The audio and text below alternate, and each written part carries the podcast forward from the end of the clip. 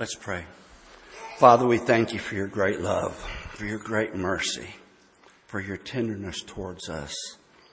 We ask that you would bless this time of singing and praising and worshiping you. We're just so grateful for the Lamb of God who takes away the sin of the world.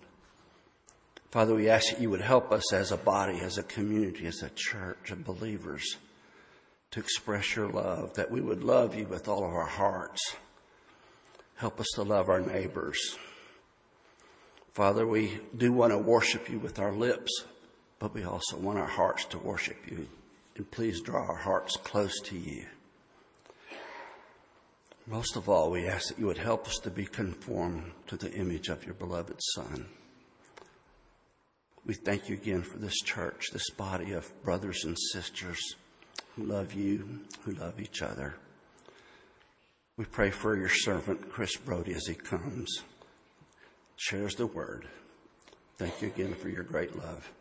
In Christ's powerful name, amen.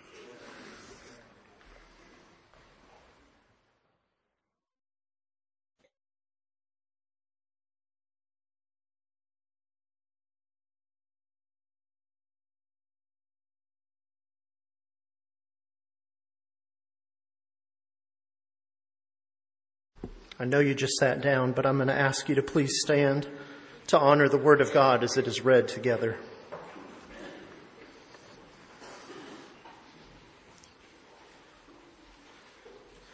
Psalm 86. This is a prayer of David. Bow down your ear, O Lord, and hear me, for I am poor and needy. Preserve my life, for I am holy you are my God. Save your servant who trusts in you. Be merciful to me, O Lord, for I cry to you all day long. Rejoice the soul of your servant, for to you, O Lord, I lift up my soul. For you, Lord, are good and ready to forgive and abundant in mercy to all those who call upon you. Give ear, O Lord, to my prayer and attend to the voice of my supplication. In the day of my trouble, I will call upon you, for you will answer me. Among the gods, there is none like you, O Lord, nor are there any works like your works. All nations whom you have made shall come and worship before you, O Lord, and shall glorify your name for you are great and do wondrous things. You alone are God. Teach me your way, O Lord. I will walk in your truth. Unite my heart to fear your name. I will praise you, O Lord my God, with all my heart, and I will glorify your name forevermore. For great is your mercy toward me, and you have delivered my soul from the depths of Sheol. O God, the proud have risen against me, and a mob of violent men have sought my life, and they have not set you before them. But you, O Lord, are a God full of compassion, gracious, long suffering, and abundant in mercy and truth. O turn to me and have mercy on me. Give your strength to your servant and save the son of your maidservant. Show me a sign for good, that those who hate me may see it and be ashamed, because you, Lord, have helped me and comforted me. Thank you, Lord, for your word. May it be a lamp to our feet and a light for our path. You may be seated.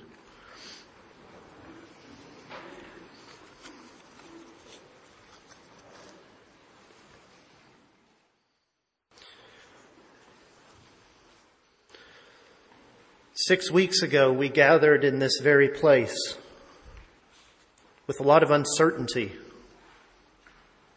Shane graciously opened the Word of God and preached to us from Psalm 23.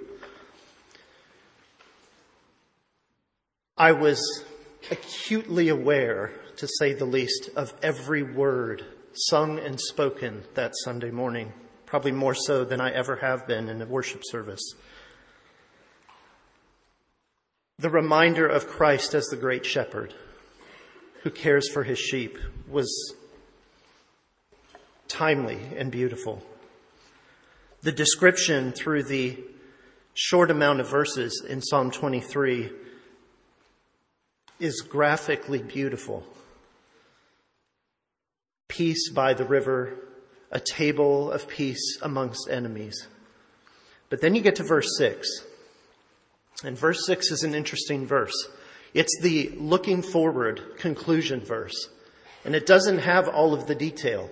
You know that if you look at it at the surface, if you can unpack it, it probably has a lot of detail in it, but it's very simple and then it ends very abruptly, abruptly. Twelve Hebrew words. Surely goodness and mercy, in English, sorry. Surely goodness and mercy will follow me all the days of my life, and I will dwell in the house of the Lord forever. It kind of stuck with me after that morning.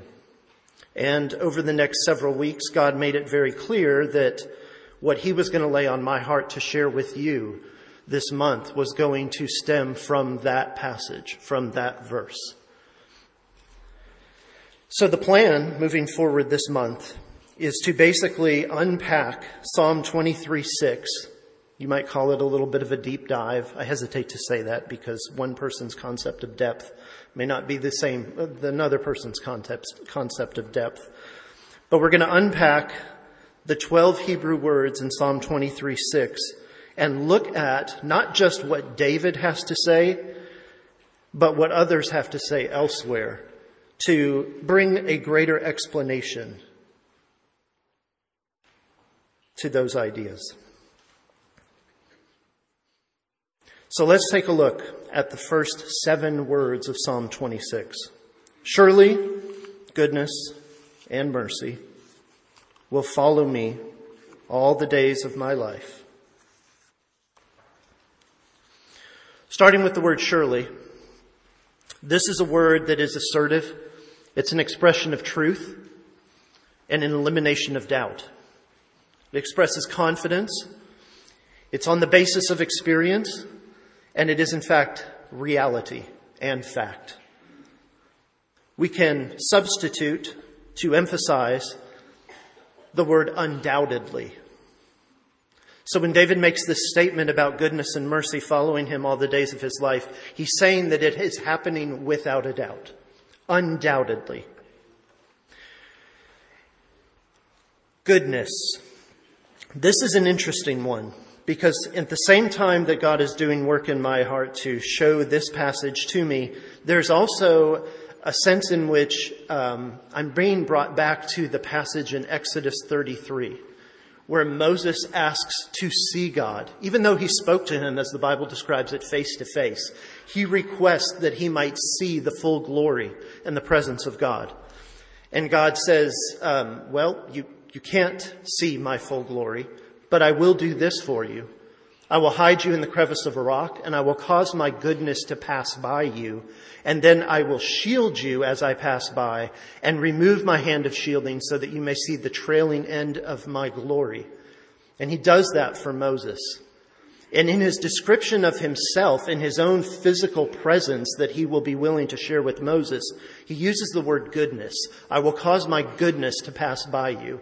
And I thought, hmm, is that the same goodness that we're reading here in Psalm 23? Turns out it's not the exact same word, but they come from the same root. The goodness of God, as we see described in Exodus 33, in God's presence, is the source. The goodness or good that we see in Psalm 23 is the result. They come from the same root word. One acts as the source and the other is the result.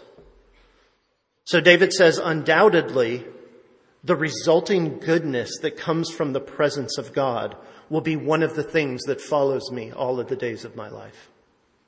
Goodness. And then we have mercy. This word mercy is, I'm not going to overstate this. It is simply the concept of God's steadfast loving kindness. It is what our hope is built upon. It is the message of the gospel. It is Christ. It is redemption. It is all of those things. It is the steadfast loving kindness of God. And if we look at goodness as the result of God's presence, then we should see what's translated mercy here, the steadfast loving kindness of God, as the process. So he lists them backwards from what we would typically think. But what David's saying is here, what David is saying here is surely the steadfast loving kindness of God, that which is the process, and also the result, the goodness of God that emanates from his very presence. These things will be with me all of the days of my life. That's good, but it gets better. The word follow here. This is a word that means pursuit, chase. Now, it's not pursuit in the Wile E. Coyote Roadrunner sense of pursuit, where there's chasing after, attempting to catch, but never quite reaching. That would not be encouraging. That if we said the steadfast loving kindness of God and the goodness that flows from God's presence is chasing after us, but never actually catching us. This word for pursuit, follow, is the word that means to be dogged by, to be hounded.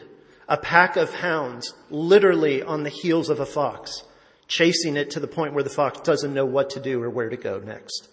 It would be wholly appropriate to refer to goodness and mercy as the hounds of heaven. So David says, surely this goodness that emanates from the presence of God and the steadfast loving kindness of God will hound me all of the days of my life. Now it's three separate words that are put together for all of the days of my life in Hebrew. And when these three words in their specific forms are used, the idea that's being communicated here is an idea of wholeness. And what that means is that there's not a section or a chapter or a part of David's life that is going to be absent from the hounding of God's mercy and goodness. So in the wholeness of the days of his life, David says, I will be hounded. Interesting note about the concept of days here.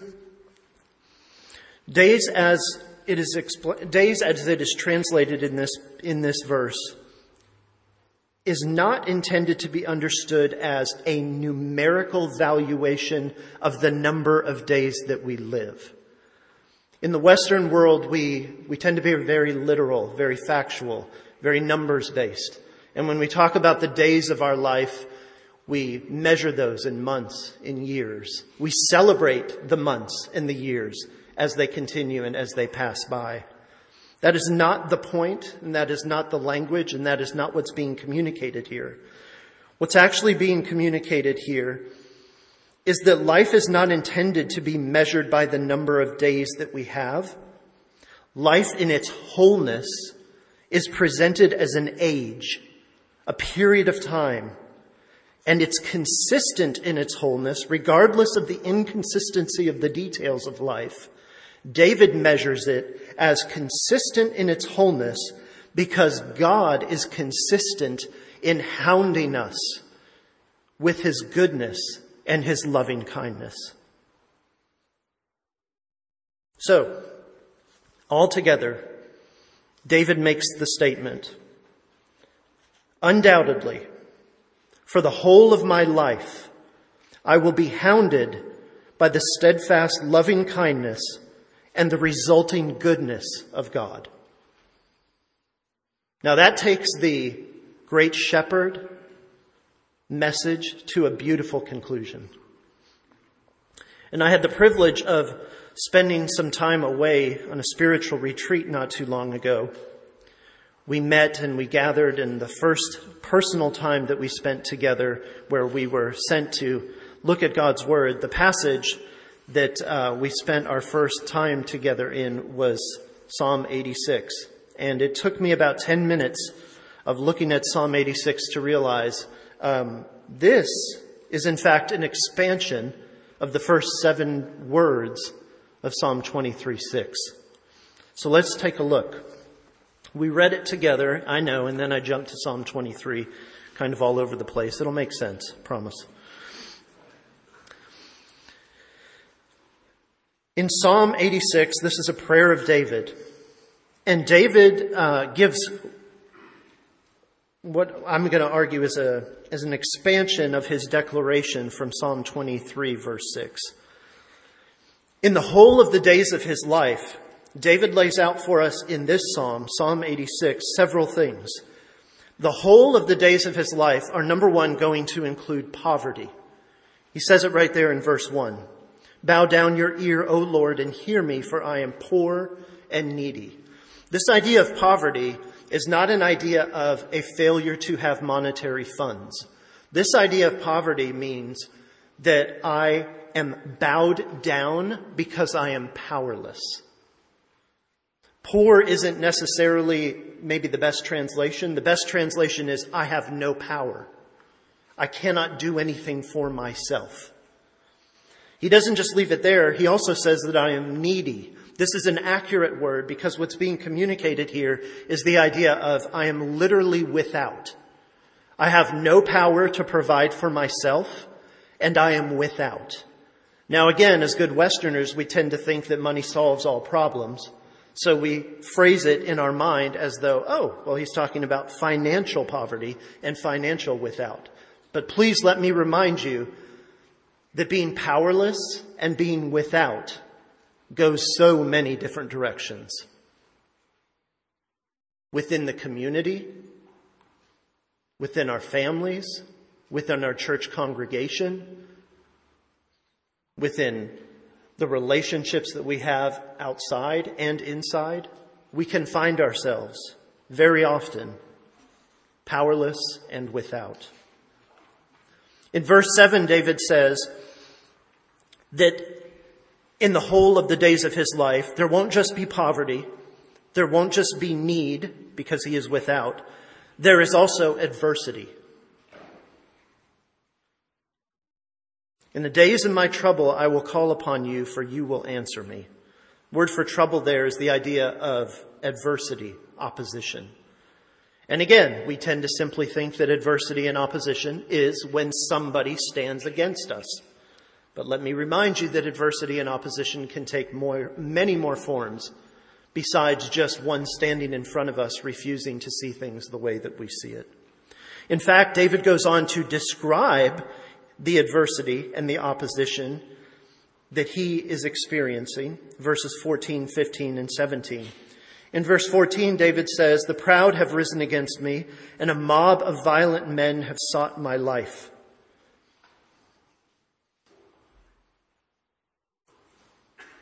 This mob that is rising against him, this is the idea of overflowing rage. Sometimes we find ourselves in the course of the days of our lives dealing with rage. It's an unreasonable response. And that's why it's characterized with the concept of boiling over. There is also violence. They are attempting to do harm. And there is in verse 17, those who hate him. And again, hatred can take many forms. But notice that David doesn't just lay out all of the things that we would consider to be negative aspects of what is involved in the days of his life, the whole of the days of his life. He also mentions things like in verse 2, holiness. There is piety. There is doing that which is the good of God. Again, we're back to that Exodus 33, goodness of God as the source. Psalm 23 6, the presentation or the result of good. In this passage, David says, I am one of those who also demonstrates this result, this demonstration of good that comes from God.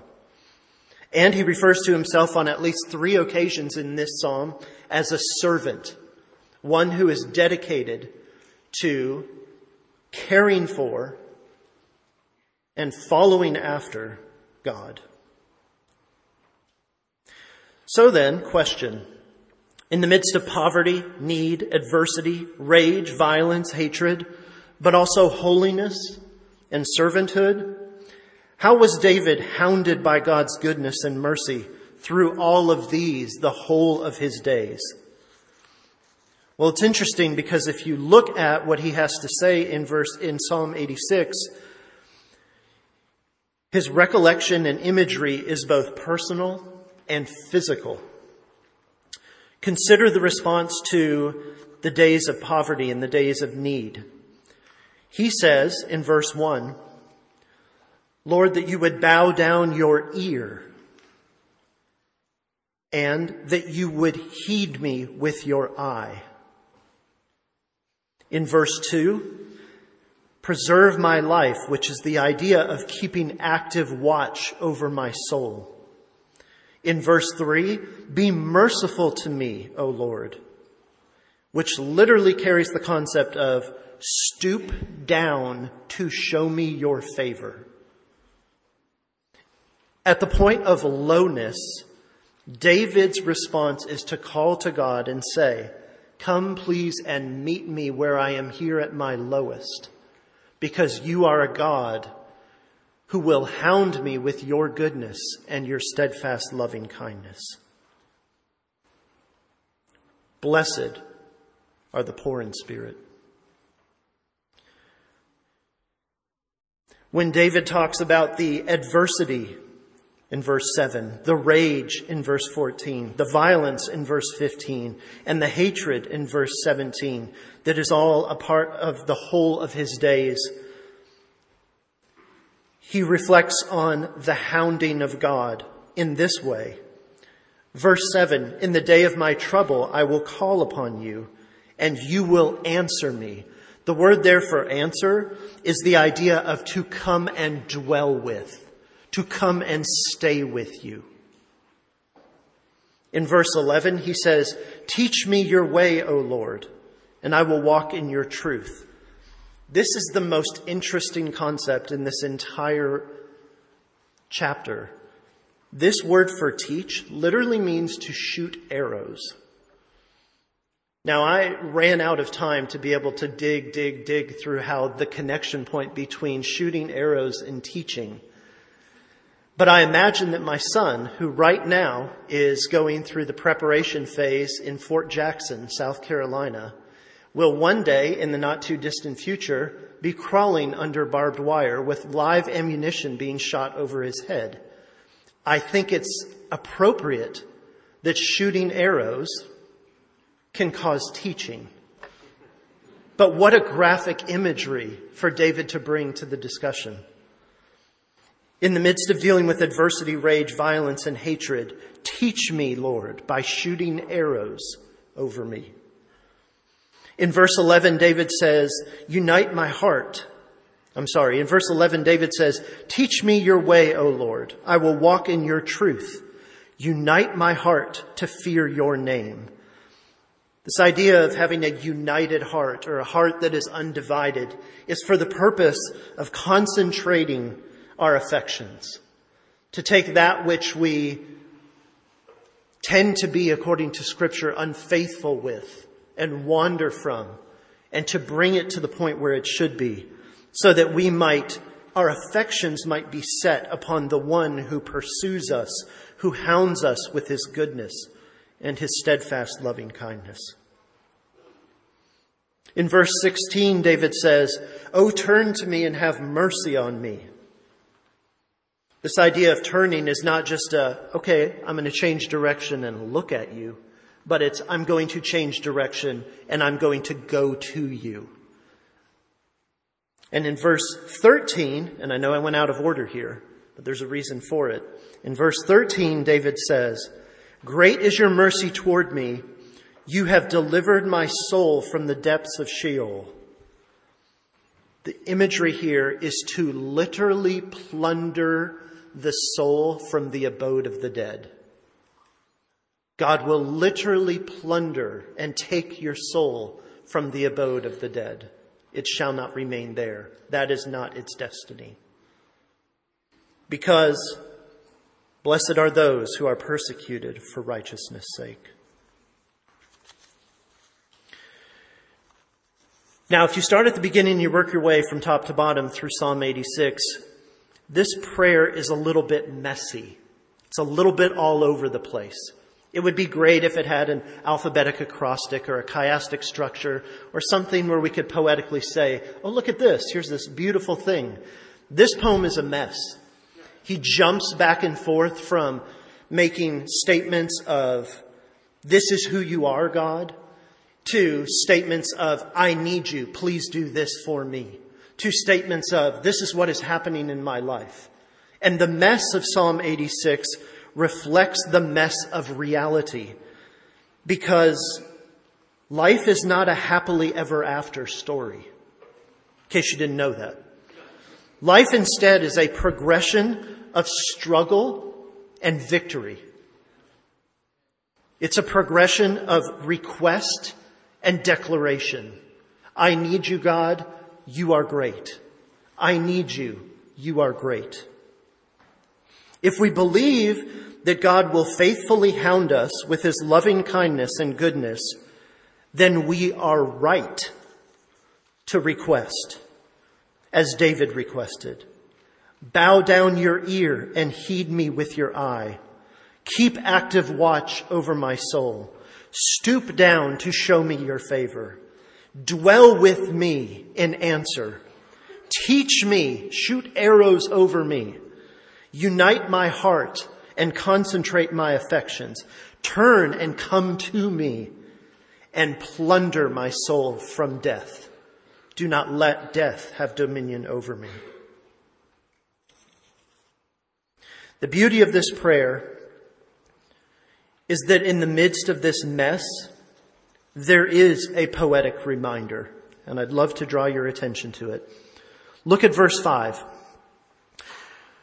For you, Lord, are good and ready to forgive and abundant in mercy to all those who call upon you. You, Lord, are hounding me with goodness and mercy. Incidentally, same Hebrew words there in verse 5 the goodness and mercy words from Psalm 23. Now drop down to verse 15. But you, O Lord, are a God full of compassion and gracious, long suffering, and abundant in mercy and truth. Again, verse 15. You are hounding me with goodness and mercy. Again, the same words from Psalm 23, verse 6. So there in verse 5, the declaration of God's hounding with grace and mercy. In verse 15, the declaration of God's hounding with grace and mercy. And what sits right in the middle between them? Verse 10. You are great. You do wondrous things. You alone are God. That word wondrous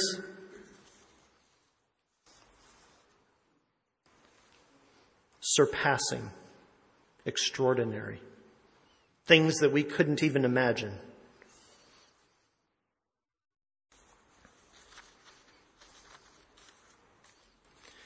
I'd like to, with one last thought, set the context by reading to you a short passage. This is from Luke's Gospel. And he came out and went, as was his custom, to the Mount of Olives. And the disciples followed him. And when he came to the place, he said to them, Pray that you may not enter into temptation. And he withdrew from them about a stone's throw, and he knelt down and prayed, saying, Father, if you are willing, remove this cup from me. Nevertheless, not my will, but yours be done. And there appeared to him an angel from heaven who strengthened him. And being in agony, he prayed more earnestly, and his sweat became like great drops of blood falling to the ground. In that context, then, I would call you to consider the appropriateness of this prayer. Bow down your ear to me, O Lord. Hear me for I am poor and needy. Preserve my life, for I am holy. You are my God.